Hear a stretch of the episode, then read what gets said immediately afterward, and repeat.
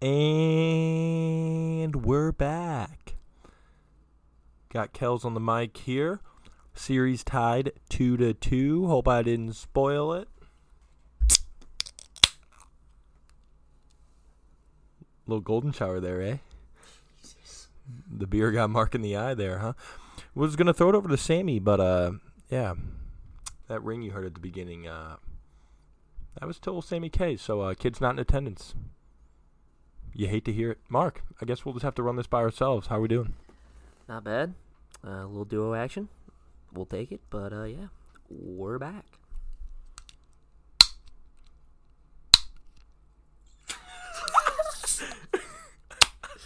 I mean, you Wow, got you, you got to figure that out right there. What is that? What just happened? I have no. F- moving on. We're not moving on. What just happened? My fingers slipped twice. What do you want me to tell you? It happens. Good lord, that is a tough start. Bruins in six. It's not coming out either. Oh my, Bruins in six, definitely after that moment. You even disrespected. We got the Cardinals logo. We're repping St. Louis on the can, All and right, you did that. All right, my bad. Okay, my bad. Happens. Sammy K would have had a better crack, but guess what? He's probably snoozing. Probably. I mean, he is. Yeah. All right. All right. Let's move on. Uh, yep. So, like I said at the beginning, uh, we are tied up at two apiece going to Boston uh, tomorrow. We are recording Wednesday night. Tomorrow, game five, 7 p.m. NBC. Find yourself at a watch party television set. Anything. Can't miss it. Um, fuck. Even dial into Chris Kerber. Dude's a, dude's a beauty. Dude's a legend. Uh, let's start off with uh, you know we were watching game four got a little bit of uh, non nhl news during the game it's like hey uh, cup's going on we're gonna break this news real quick uh, marquise flyers makes a trade for kevin hayes for a fifth unreal how about that steal I'm so fucking down. I mean, I mean, he didn't do anything against us which is fair I because mean, not yeah, going because he didn't play either. Like they barely played the fucking guy. It made no sense. Why give up a first if he's, you're not even gonna give him PT? He played like 12 minutes a night. It was weird. But um, I mean, granted, he's not a flyer yet. All we did was trade for his rights to uh, talk to him before he hits free agency on July 1st, which I am so down for. It's a fucking fifth round pick. I, I don't care. If we have the chance to talk to him for a month to sign him to somewhat of a term deal to have Couturier, Hayes, and Nolan down the fucking middle, I'm in there. Have Claude on the wing, Jake, maybe Wayne Train comes back. You never know. Carter Hart in the cage, Ghost and Provy on the back end. We're back in the playoffs. Fucking, you book it. You heard it here. Time to shit on this uh, little parade here you're gonna need more than ghost and Provy, as we've seen I mean, yeah, I'm aware, but I mean, because Andy Mack's not gonna fucking help. I'll tell you that right now. chill on him he had like seven points this year He's shitty. He's shitty. That's all he is. Um, but yeah, I mean, I'm down. Kevin Hayes, if uh, if we can sign him here, I, I'm pretty sure he's gonna be looking for like five, six million with some term. Which I mean, we have 34 million in cap space. We can make that work. Um, but yeah, I mean, middle of the middle of the Stanley Cup and making a trade like that is the biggest Flyers move I've ever fucking seen. Like, it's just all right. Yeah, Cup's going on, but we made a move we made a move. Pay attention to us for a little bit. We're not here very often, which it's facts. Um, but yeah, Kevin Hayes, future flyer, hope for it. and you said uh, Andy Mack. Just wanted to clarify with listeners. We're not talking Andy McDonald on the blue line. We're talking Andrew McDonald. Andrew McDonald, yes. Not a old boy with the, you know the three quarter vise, pretty much. yeah, no, not him. Roller dad, my dad. Yep, he is. So uh, we love hearing that. Former blue, love it. Uh, respect. Um, moving on to uh, the only other uh, piece of non NHL news or non Blues news. Um, Erik Karlsson. I mean, we just smelled him. Had a groin injury. We know that uh, clearly, but the way he was skating, um, had surgery today, and also is going to be required uh, by the Sharks organization to uh, give them some sort of decision on where he's going to stand with his future, as he is a pending UFA. Um, I personally don't think he's going to go back to the Sharks. I think Tampa Bay, as much as I hate to say it, uh, is going to you know move a few contracts and make the room necessary to uh, bring him aboard. But at the same time, if Tampa hasn't gotten it done now, I don't think 65 is your missing piece. You're, you he's just bringing more offensive skill and no defense to the table. So it's like, I mean, that's kind of what they already are. Yeah, I mean, I don't really have much to give here. I don't see him going back to San Jose at all. Um, with the stint that they had and just the slow start that he went on, and early part of the year, the injury trouble, and yeah, they made it to the Western Conference Finals. But with his, like I said, with uh, his re-injuries and everything like that, and just Uh, that San Jose team's getting older, um, slowly on the decline, and he's in his prime. He's going to want to try to move somewhere else that he can win a cup now, and I don't think San Jose is that spot. Um, but main thing is, is uh, he just got like like we were talking about. He had um, had surgery on May 31st to repair that groin injury. He says that he's going to be ready at the start of the year.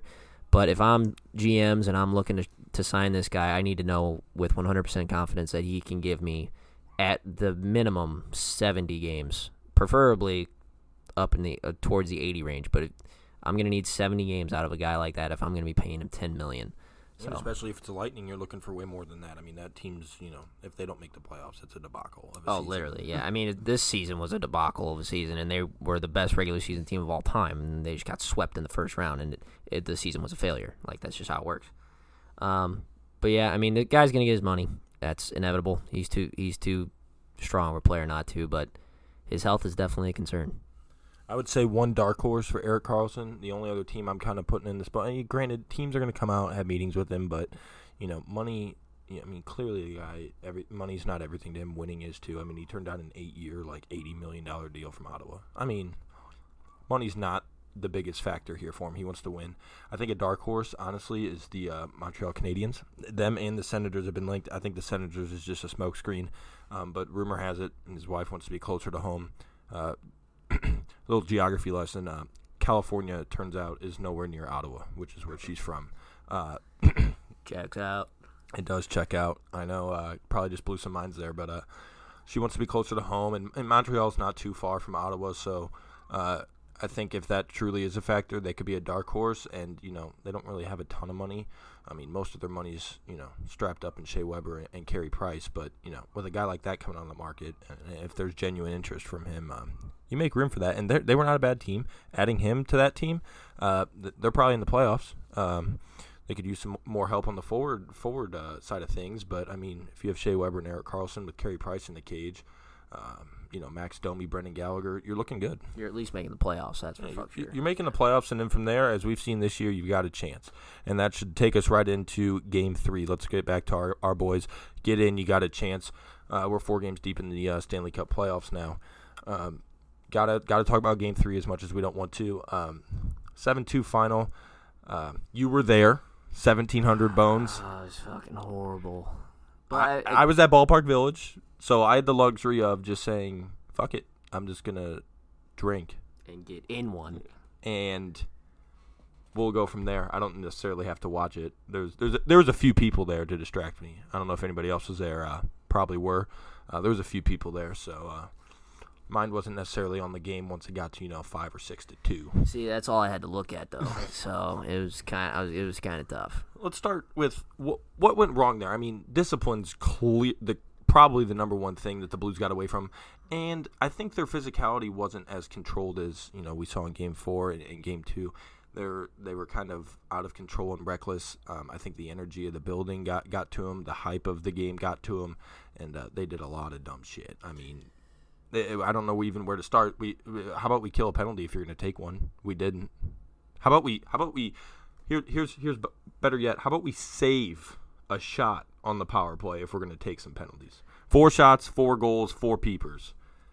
Are you kidding me? I mean, that, that is as tough as it gets. So if you if you want to put that into perspective, okay, so uh, Boston's PK, we had one power play goal, but they had five penalties, so that's like eighty percent PK for Boston. That's not bad. Uh, St. Louis's uh, PK percentage zero. Z- zero. Zero percent. Four uh, four penalties, four goals.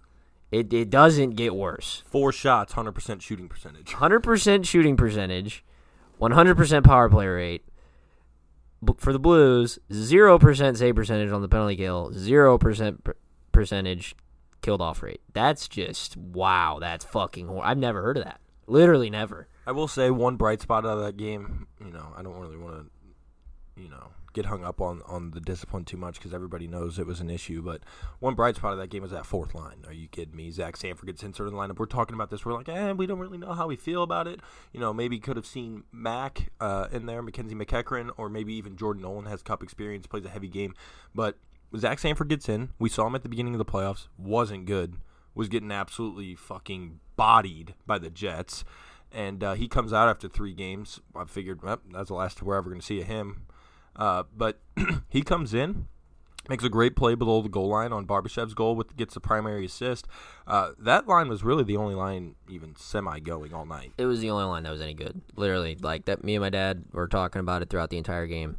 Um, that line was the only line that had any momentum whatsoever throughout the entire night. Like the first five minutes was decent. The Sammy Blais hit on Backes in the corner got the crowd absolutely buzzing. Then we got a peeper out of it. Had a had a couple good chances, but nothing really uh, nothing really stuck. But from there on out, for the next 55 minutes of hockey, it was just miserable. Just our defensive zone coverage was shit you see in like JV mid state hockey. Or Chell, when you get, you know, like two on run rushes and you're like, I'm going to fucking blow this guy up at the blue line. He gets the pass off. You blow him up, but then you got a breakaway. I mean, it's some Chell shit. Yeah, it literally is. Yeah. Uh, another thing I wanted to touch on in here, uh, we saw Binnington get yanked. Uh, national media was like, "Oh, he's probably uh, this is the first emotion we've seen out of him. He's nervous. Has he played too much? He's tired. He's tired. All this bullshit." Uh, and then I even was with a lot of Blues fans that night that, that were like, "So who who are they gonna go to in Game 4? And I just looked at him like, "Are you fucking kidding me?" I mean, he gave up f- five goals on 19 shots, but you know, I'd probably put two, maybe three. I know a lot of people put three. Some people put three. I'm putting two. I think you said you probably would put two Uh, or three. two, two. Two, but still, he, he's got to be better because that's deflating. Even if you're shorthanded, I mean that Torey Krug goal can't go in. I think I think you even confidently said I make that save. The Tory, literally the Torey Krug one and the Sean Kuraly. I, conf, I am 100% confident that I make that save. And I'm shit at ice. Literally, I'm horrible. Big roller god though. God, that's a stretch. Guy, yes, big roller guy. Are you kidding me? Pe- Perry Turnbull, friend of the show, bless up. Uh, he's coming back. St. Louis Vipers pro roller. You're gonna be the attendee. I'll, I'll be trying out. No, you're gonna be the attendee. All right, I guess I'm attending. You're gonna be the backup to Jerry Keller. I'm in. 51 year old Jerry Keller is going to be the starter. It's going to be lit. Uh, does take up a lot of the cage. Kid's about 6'4", 220. it's a walrus. Uh, so yeah, back to Binnington. Uh, like I said, people were. Do we go back to, to Binnington? Are you kidding me? Uh, you you ride and die by the people who got you here. And if Jake Allen's in the cage for that second half of the season, we're nowhere near the playoffs. So why would you ever think about? It was a wake up call. Why would you ever think about going to, to 34 for that game? he was 11 and 2 with like a 934 save percentage following a loss regular season and playoffs. Why the fuck was this a question? And regardless if he gets pulled or not, first time first time he's been pulled, I see that as a test, as an opportunity, as adversity, and you know probably the biggest adversity he's ever faced. He just got pulled in the Stanley Cup final game after you know realistically not facing a ton of adversity um, up until the playoffs. Um, so Craig Berube in the off day is like, no, he's in the cage. Like it's not even a question. It's not even like, oh, we'll wait and see. No, Jordan's in the net. We're fine. We know how he bounces back. We know how our team bounces back, and uh, probably good transition. We bounce back. We're into game four now, and you know this might have been the most complete hockey game the Blues played in the playoffs. I know we've said that a few times, but um, you know maybe one of those San Jose games that uh, that blowout up there, five rip, that that's up there. But um, maybe the uh, the Stars game seven, and then the uh, the game we closed out the Jets. Those are the only other the only other two and or three in my eyes that that could compete with this game. This game was start to finish electric. Yeah, I mean, when you have close to five minutes of hockey, I think what was that in the second period or the third period? The Oh, second. it, it was three minutes of hockey in their zone. in their zone, literally. And then it like just complete dominance. We got like four line changes off of it. Um, the def- team defense in Game Four was just unbelievable. Jordan Binnington, granted, he had a, he had a solid night. Uh, two goal. The first goal was a was a tip off of Charlie Coyle, then a rebound that he potted, and then the second one shorthanded, low pad rebound that he almost had went off the tip of his glove from Brandon Carlo. yeah, the sniper Brandon Carlo got him. Eh, roller guy, not bad. Um, but uh, he really didn't have to do much. He wasn't very. He wasn't tested tested that much after the first period. I think he faced 14 shots in the second and third period alone. Like that was it. Uh, but yeah, th- as far as as far as complete hockey games go, this was about as good as it gets. Couldn't agree more. And we saw the the big guys for the Blues show up. I mean, when you look at the who got the goals, Ryan O'Reilly, two of them. He hadn't scored in 17 games, or he had one in his last 17 games, or some shit like that. He has two. The game winner also, and the one in the first minute to get the barn absolutely hopping. Uh, Vladdy, that was a sick play by Petro. Comes in, kind of hits hits. Uh, it might have been Krug. I'm not sure. With a little toe drag, shoots. Uh, shoots uh, low pad on Rask. Tarasenko's right off the bench. Every man's dream. Right off the bench, right to the slot. Boom, hammers it home.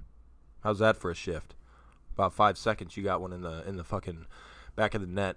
Uh, and then Brayden Schenn, uh, he was been he was a force all night. He got an empty netter, but uh, he was a force all night. I mean, the man had five hits. He was everywhere.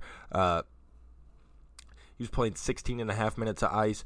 And what's really stuck out to me about Brayden Schenn in this series is his play on the face-off, uh, in the in the face-off dot. Uh, Ryan O'Reilly, as we know, is is probably plagued by some sort of injury. Um, he's looked a lot better in the last series and a half, I would say. He's found his game back, but his faceoff numbers are still below 50%.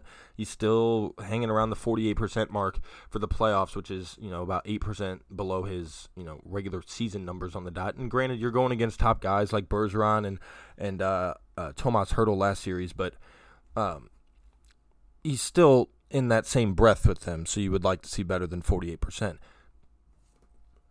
Brayden Schenn, however, in this series is like buzzing at like a 57% clip, and he's taking almost as many draws as O'Reilly is. He's at 57% on 63 draws, and O'Reilly's at 84 draws, and he's got 48%. Brayden Schenn was 12 of 18 uh, last game on draws. 67% is that good.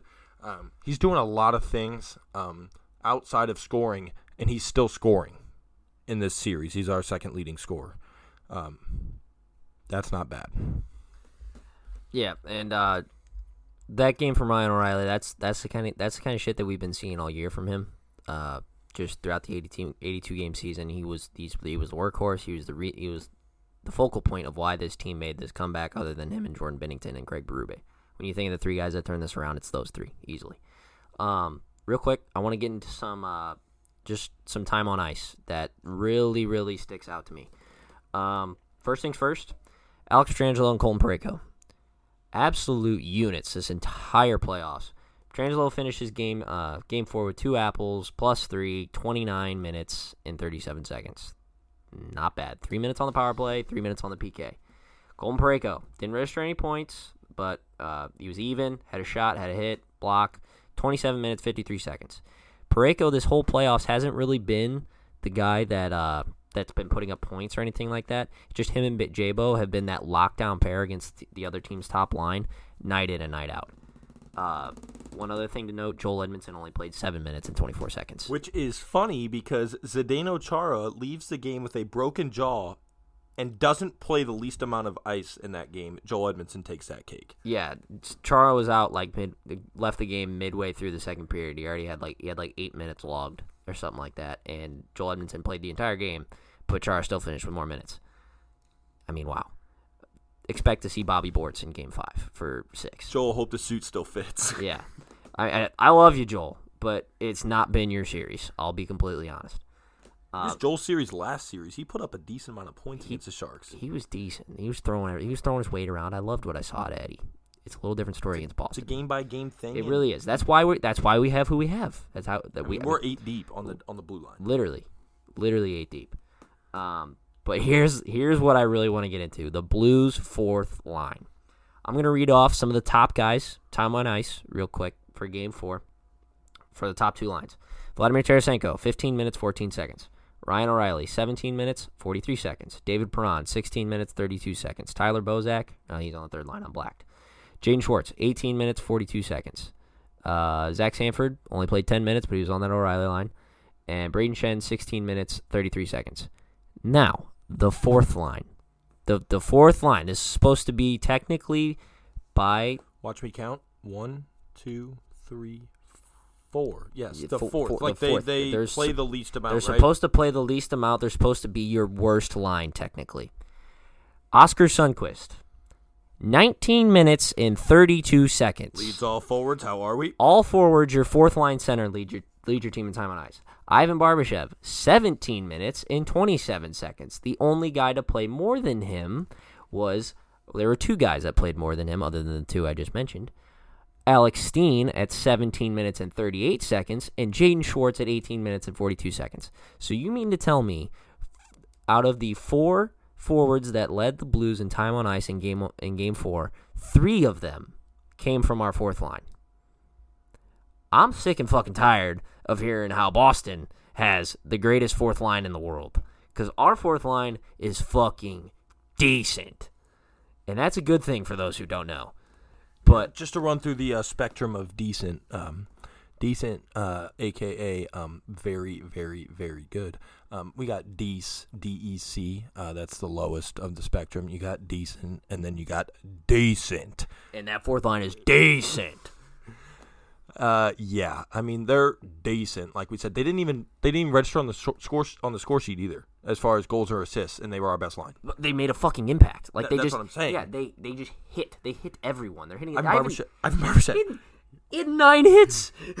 he's got 21 hits in this this series alone. Leads the club with hits through the, the through the playoffs at like 72 or 75 hits. Um, and he's got 21 hits through four games. Do the math. That's five a game. This man is slowly but surely wearing down the Bruins blue line when the pucks are in deep. Because let's be honest, the pucks are not in our own zone when that fourth line's on the ice. No, that Boston, that all all of Boston defensemen are terrified of that fourth line. I mean, between between the three of them, they had 18 hits in Game Four. Speaking of hits, Zach Sanford oh. just crushed Charlie Coyle right in front of his bench, and he Folded. and it didn't look like the biggest hit of the playoffs. I mean, you see, you see Torey Krug blow up Thomas, you see Sundqvist concuss Grizzly. I would probably bet Charlie McAvoy felt that hit more than the other two because he got his ribs absolutely crunched into a board that doesn't give. There's no glass there. It's not going to move. There's no give there. And he go Zach Sanford absolutely crushed him. Put him on his ass still. I'm not saying he didn't put him on his ass, but the other two to the naked eye look so much worse. Zach Sanford's hit felt the worst. I guarantee it. Yeah, and then like in the third period later on in the game, Ivan Barbashev just hits him up high right in the chest and throws him into the glass. This, this is McAvoy still. Like holy shit, this fourth line just makes such a fucking impact. It is ridiculous. And that's and that's that's big now because they're doing whatever they want. They, uh, they literally are. I mean, as Ryan Whitney said, Ivan Barbashev's out there doing whatever the fuck he wants. uh, and this is huge because the the impact this will have over the course of the series is Matt Grzelcyk. We saw. I mean, granted, he might play in Game Five. He's in a non-contact sweater today. He wants to get in there. Obviously, he knows the season's on the line. He's got to pass concussion concussion protocol. And to, with me, see how fucked up he was a week seems a little early, but you never know. Symptoms are different for everybody. He could come back faster. Zdeno Chara is probably not going to play in Game Five, and I, you know, I don't want to say it because I could see him coming back just because of who he is and you know the kind of hockey legend he is. Uh, I could see that storyline. I mean, yeah, he's gonna be in the Hall of Fame. yeah, but I, he's not going to be in for Game Five. I think it's pretty safe to assume that. And there are reports that he's out for the rest of the series, but we'll have to see. I could really see him sneaking in to a, a must-win Game Six or a must-win Game Seven.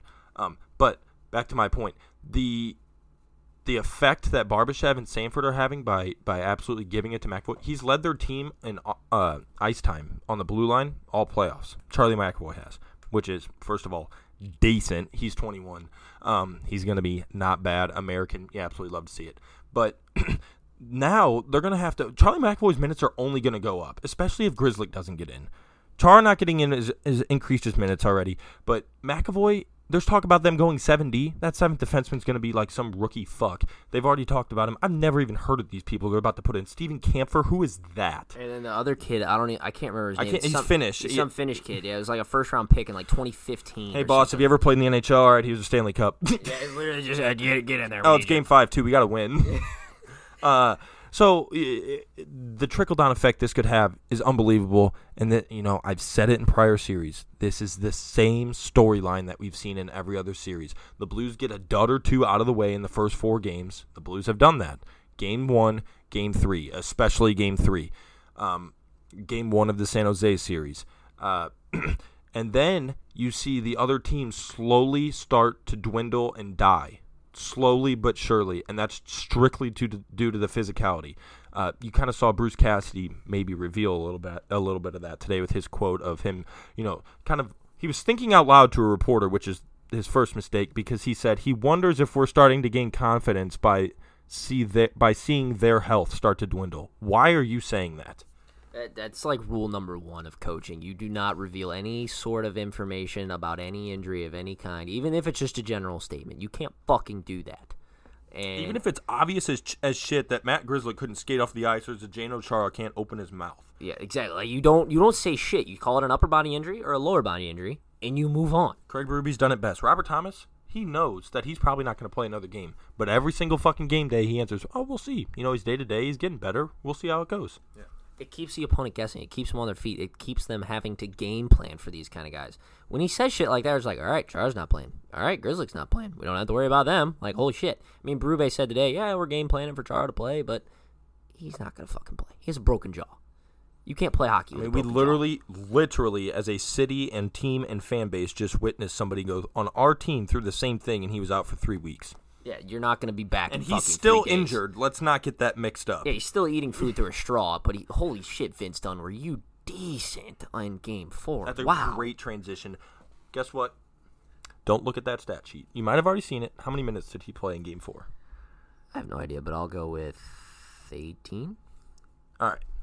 It's 12. He felt, to me, it felt like Vince Dunn was on the ice for 25 minutes. He played he played twelve fifty seven. What the fuck, dude? I could I easily like I could have swore he played at least eighteen minutes. I mean, it like, felt like he was everywhere at all times. he made an impact every time he was on the the ice. fucking skating ability on this guy. Do you The remember spin move, the spin move, the back yeah, skate. yeah, exactly. the back skate? He's got the puck in the offensive zone. He is backward skating towards the blue line, kind of spins around a guy, and is able to keep the puck in the zone and like keep little and keep the forecheck going. A little slight backhand toe drag, like around the, the Boston forward or whatever. Oh my god, we were talking about this today over text. You know, Marky Big Big Flyers guy.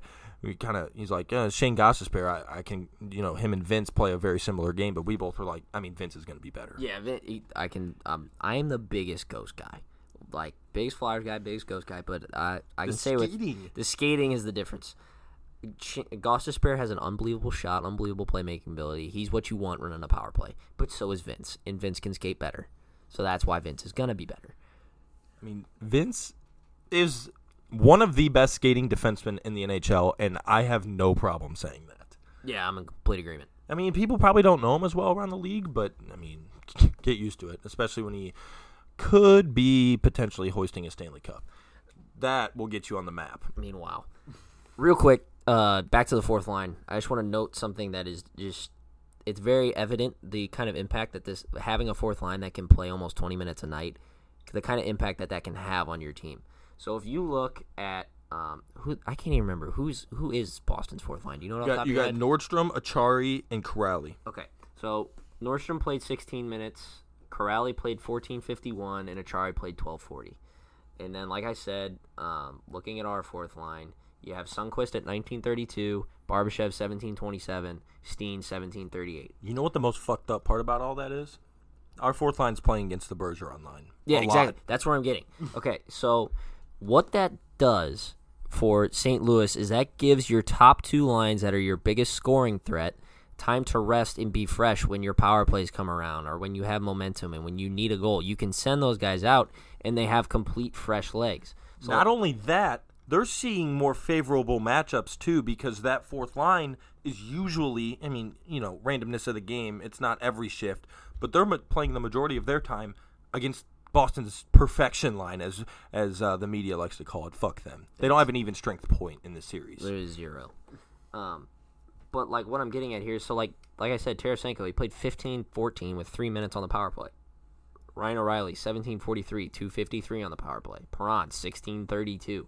Like and Jane Schwartz 18-42. He's a little more versatile. Like him and O'Reilly obviously going to be in the 17 plus range just because they're both two way guys. And Brayden Schenn 16-33. But having your fourth line being able to eat those kind of minutes keeps your top two lines fresh. If you look at Boston, Patrice Bergeron, 1732. Okay, about the same.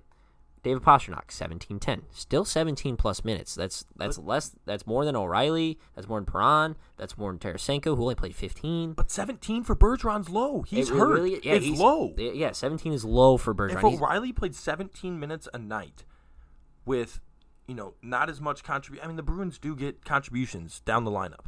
Um, not so much from the Backes line. That line generates nothing, in my opinion. But when you have a fourth line like this, you're able, like Marky said, to give your other guy or to give your top guys a little more rest. Bergeron's playing 17 minutes a night consistently. O'Reilly is going to be 20, 21 every night for the most part. But when you have games like this, guys with nagging injuries, if if your top guys, if they're used to playing 20 and you play him 16, Vladdy's case 15, that's enormous.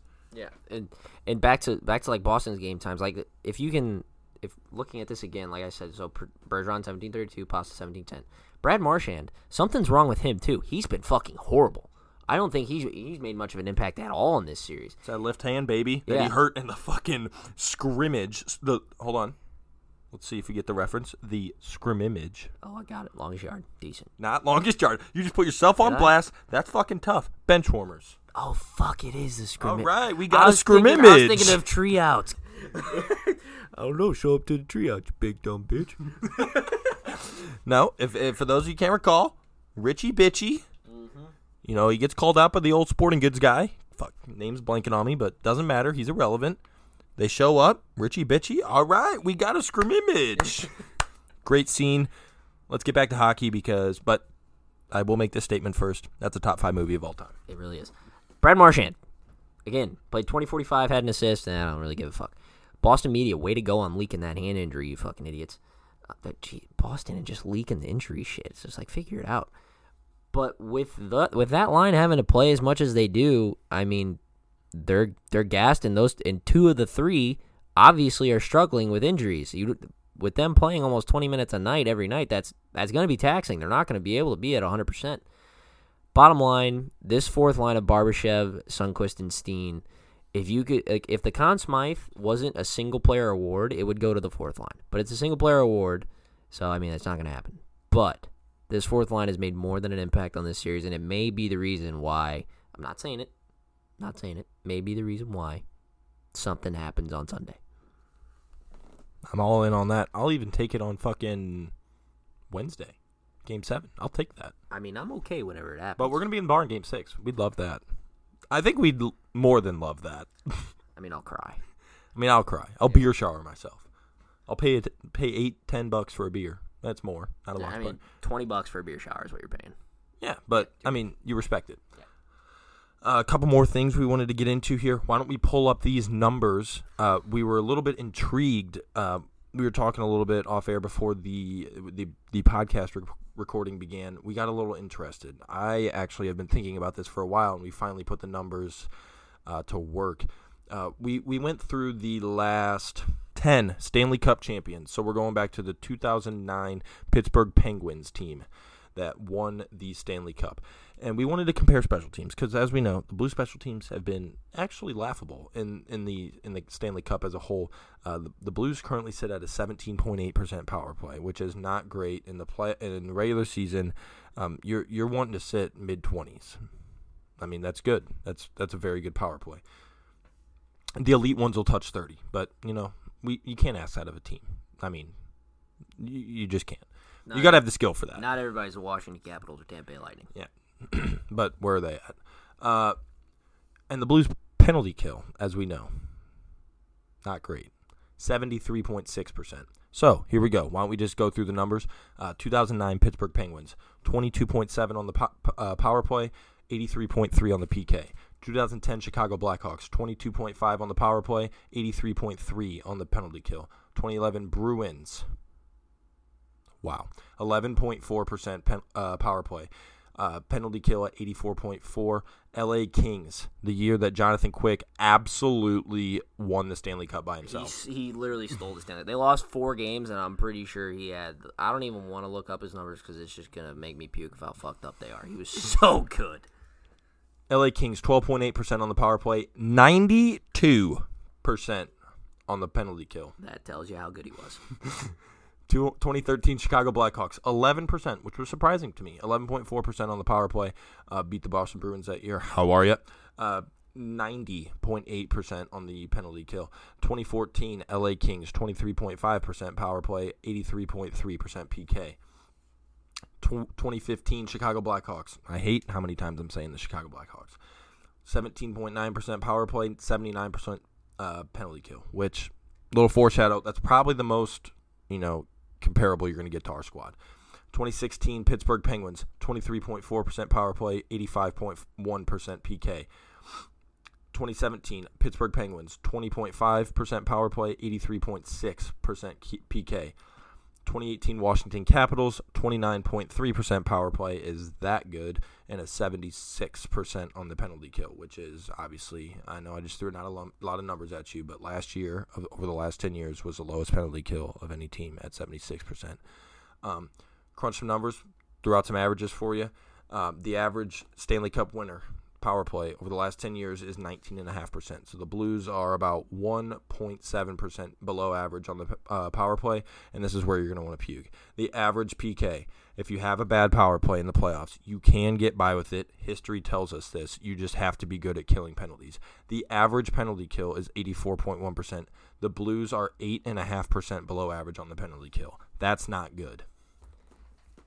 I mean, no, it's not. It's fucking terrible. Um, but this, this just goes to show you just how good of a team this is five on five. If you stay, if this team stays disciplined like they did last game, only took two penalties and killed them both off. If you stay disciplined against this Boston team, I have the utmost confidence. If we stay five on five, we're going down market. But we have to stay this. We had like what? How many penalties was it in the first three games? Fourteen. So yeah, I it was fourteen. It was, it was fourteen because they went one for five in the first two games and then four for four. Oh my god, four for four in the third game. Luckily, you haven't eaten dinner yet because that would have came up there. It absolutely would have. Um, but those numbers we just threw, like I said, it was a lot. But average power play of nineteen point five, average PK of eighty four point one. Our averages aren't close on the penalty kill, but fairly close on the power play. So you don't really need a great power play to win a cup. You just need a good penalty kill. But here's the thing the only three teams with worse power plays than us Boston, LA, Chicago, three straight years 11 through 13, 11.4, 12.8, and 11.4 on the power play. Those three years Boston, 84.5, LA, 92.1, and Chicago, 90.8 on the PK. You can win with a bad power play. It's not ideal, but you can do it. Your PK's just got to be elite. And the Blues, their PK is just the furthest thing from elite. Yeah, seventy three point six will not play. I'll tell you that. Um, but I mean, I, I, I literally just said it. Five on five, this team is best team in the league. It's not close. It's not close, and uh, all you all you needed of proof of that was the uh, three minute shift that the uh, shifts that I will say the uh, the Schwartz-Schenn Tarasenko line saw the ice two full shifts in these three minutes of real time, and the second and third line both took shifts. So we had four three line changes and four total shifts before the puck got out of the zone. Is that good? Yes. Okay, my sources are telling me that's good. Why don't we move on to our last little segment? We forgot to do it last time. We'll wear it. We got ice. Figured out, eh? I got my guy. I don't know if you've had time to get your guy. I mean, my guy's Joel Edmundson, but I mean, that's not my guy. Good thing we have for right. the first time ever we disagree on this. All right, different guys. But uh, with my guy, I don't really have to go very in depth with it because all he's going to be figuring out is how to put a tux on. So that's tough. You hate to beak him like that, but I mean, I love guy. I said it earlier. Love guy. Plays a hard game. Just been miserable this series. I'll say it. Yep, I'm not going to disagree there. I'm going to figure it out, eh? I'm going to let David Perron figure it out if we're going to pull up some numbers here, this series, granted, one of our best players in the playoffs, or in the regular season, points wise, and is a top five player for us in the po- in the playoffs, uh, points wise. So he's definitely not been a, a disappointment in any stretch in the first year of this four year contract he signed with us. But in the in this post uh, in this Stanley Cup final, he has played four games, has zero points, is a dash one, and has taken three penalties in four games. Um, there's a lot of frustration on Twitter with David Perron, and I, uh, as much as I want him to figure it out, I stood up for the guy on Twitter because you can't take this guy out of your lineup. Who in the fuck are you gonna put in? I mean, you have Zach Sanford in your lineup already. Robby Fabbri's shown us nothing. Robert Thomas is hurt. Mackenzie MacEachern's not going to go play, you know, a, a, top six role of any fashion because you already have Blais and Sanford holding top nine roles. Um, I don't like Sanford and Blais in the top six, MacEachern, and you'd have to sub in two guys. Like we don't have that. I mean, Jordan Nolan. I mean, I like the guy, but I like the guy in a healthy lineup. So I'm out on I'm out on benching David Perron. I just like to see him play a more controlled game and maybe get on the score sheet. And uh, there's plenty of series left. Um, I honestly, to be uh, to be honest, I would not be surprised to see him get on the score sheet. That's just how the playoffs have gone. When some of our top guys are going and other guys aren't, those other top guys that have been going start to tail off for a few games, and the other guys get going. Our fourth line's going, our top guys aren't going. They tail off on the score sheet. Our top guys get going. We've seen that in Stanley Cup final now. It's just the way you have to win in the playoffs. And yeah, I'm not going to be surprised if David Perron scores a big goal or makes a big play in these next two, hopefully, games or three games. I like the point. I like the pick, and uh, he made a lot of good points there. And uh, just uh, we're good since Sammy K's not here, we're gonna throw out a third, figure it out, eh? And shocker, we're going back to special teams. Um, so like I said, like we said earlier, 17 percent power play and like a 73.6 percent PK. That's for the whole playoffs. If you want to, it's worse. Let's pull up these numbers in the Stanley Cup final. I know for a fact we are sitting at a 7.6 percent on the power play. That is atrocious, and a 62.5 percent on the PK. The series is two two. If you tell me that one that one of the two teams in the Stanley Cup final has a seven percent power play and a sixty-two percent through four kill, games, I'm telling you that series a, is over. It's a sweep. I'm telling you, it's a sweep if that doesn't speak to how good this team is five on five, and just if we stay disciplined, we're not going to have a problem. That I don't know what does. If we can figure out our power play, just get one, get one goal out of the next two fucking games. I'm fine with that, and kill off some penalties. We're fine. One last thing before we get out of here. Uh, definitely not going to record till this series is over. Probably. Um, we're going to recap that. Hopefully on just the biggest high of euphoria. Um, not not weed, not peyote, not cocaine. We're clean guys. All right. Facts. Um, who scores the game-winning goal for the St. Louis Blues to win this thing? It's tough. I'm tell you Sam's pick. It's gonna be Tarasenko. I mean, yeah, that's that's the obvious one. Um, a guy that I've been saying has been due the entire playoffs, and we all know that a lot of big goals in the playoffs come from defensemen. Duncan Keith, 2015. Out. Alec Martinez. Alec Martinez. Holy yard sale. Like, unbelievable. Uh, here's my pick. He's been quiet all playoffs, but he's been an absolute fucking animal on the defensive side of the puck, but hasn't been putting up any points. Had a lot of shots blocked because he's got a slight cannon.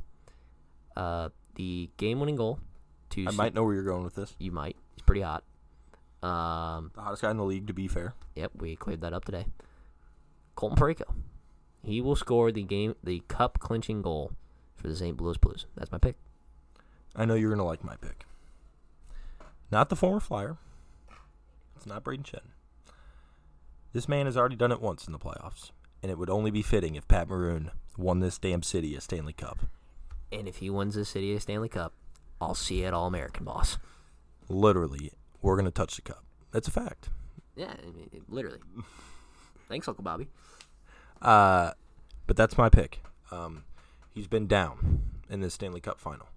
He's only registered two hits, or yeah, I think he's only registered two hits. He's taken a penalty. He's a dash four in four games, no points. It's all setting up for that. I told you David Perron is in the same boat. He hasn't done much, and I can see him doing it. But it's only the the right ending to this Cinderella story that Pat Maroon scores a game-winning goal, and it might not be an overtime goal. It might be, you know, the the the first goal in the game, and it's just we never lose the lead again. That that that's the game-winning goal. It could also be in overtime two two. He pots and jumps through the glass and says, "How are you, Uncle Rob?" in row five. I mean, it could go either way. But Pat Maroon's my pick. Um, it's the only logical way, in my mind, that this story ends. Yeah, couldn't agree more. I'm down for all three picks, but uh, with that, with that, Country Roads, take us down Market Street with the fucking Stanley Cup in our hands. Let's ride.